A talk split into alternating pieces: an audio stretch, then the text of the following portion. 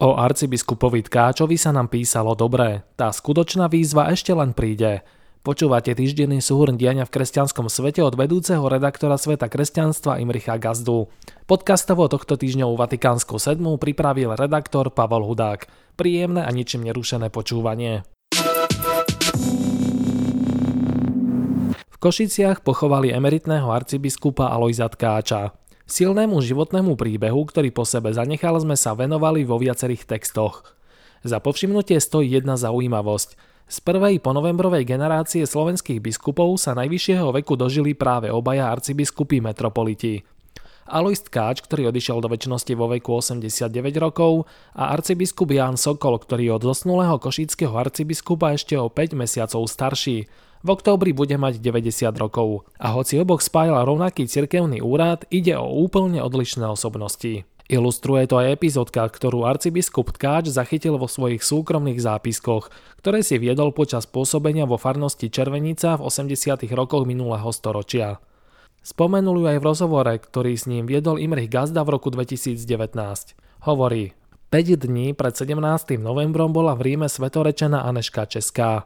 Režim povolil pútnikom nielenže vycestovať, ale celú slávnosť v priamom prenose vysielala Československá televízia. Keď sme na dvore ústavu svätých Cyrila a Metoda čakali na odchod autobusu, už zosnula Aleška Mixová z kongregácie služobníc Ducha Svätého vyhlásila: "Tak prosím, tu vidíte budúceho košického biskupa." Pán biskup Ján Sokol na to svojským spôsobom odvetil: "Tkáč? Nikdy. On nikdy nedostane štátny súhlas." Keď potom padol režim, Vatikán poveril monsignora Jana Bukovského, ktorý v tom čase pracoval na štátnom sekretariáte Svätej stolice, aby sa oboznámil s kňazskou mienkou a odporúčil vhodných kandidátov na biskupa.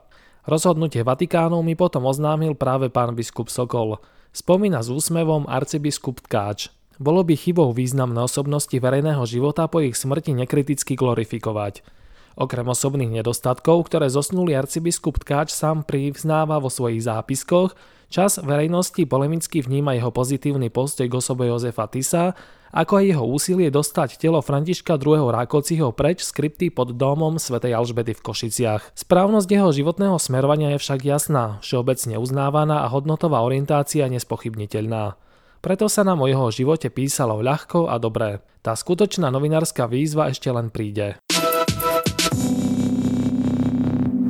Vypočujte si v skratke aj ďalšie udalosti. Pápež František v sústrasnom telegrame ocenil zosnulého arcibiskupa Alojza Tkáča za jeho vernosť a apoštolskú horlivosť v tajnej cirkvi v časoch ateistického komunistického režimu. Zosnulého vyzdvihol aj ako pastiera, ktorý s neúnavným zápalom vykonával svoju službu.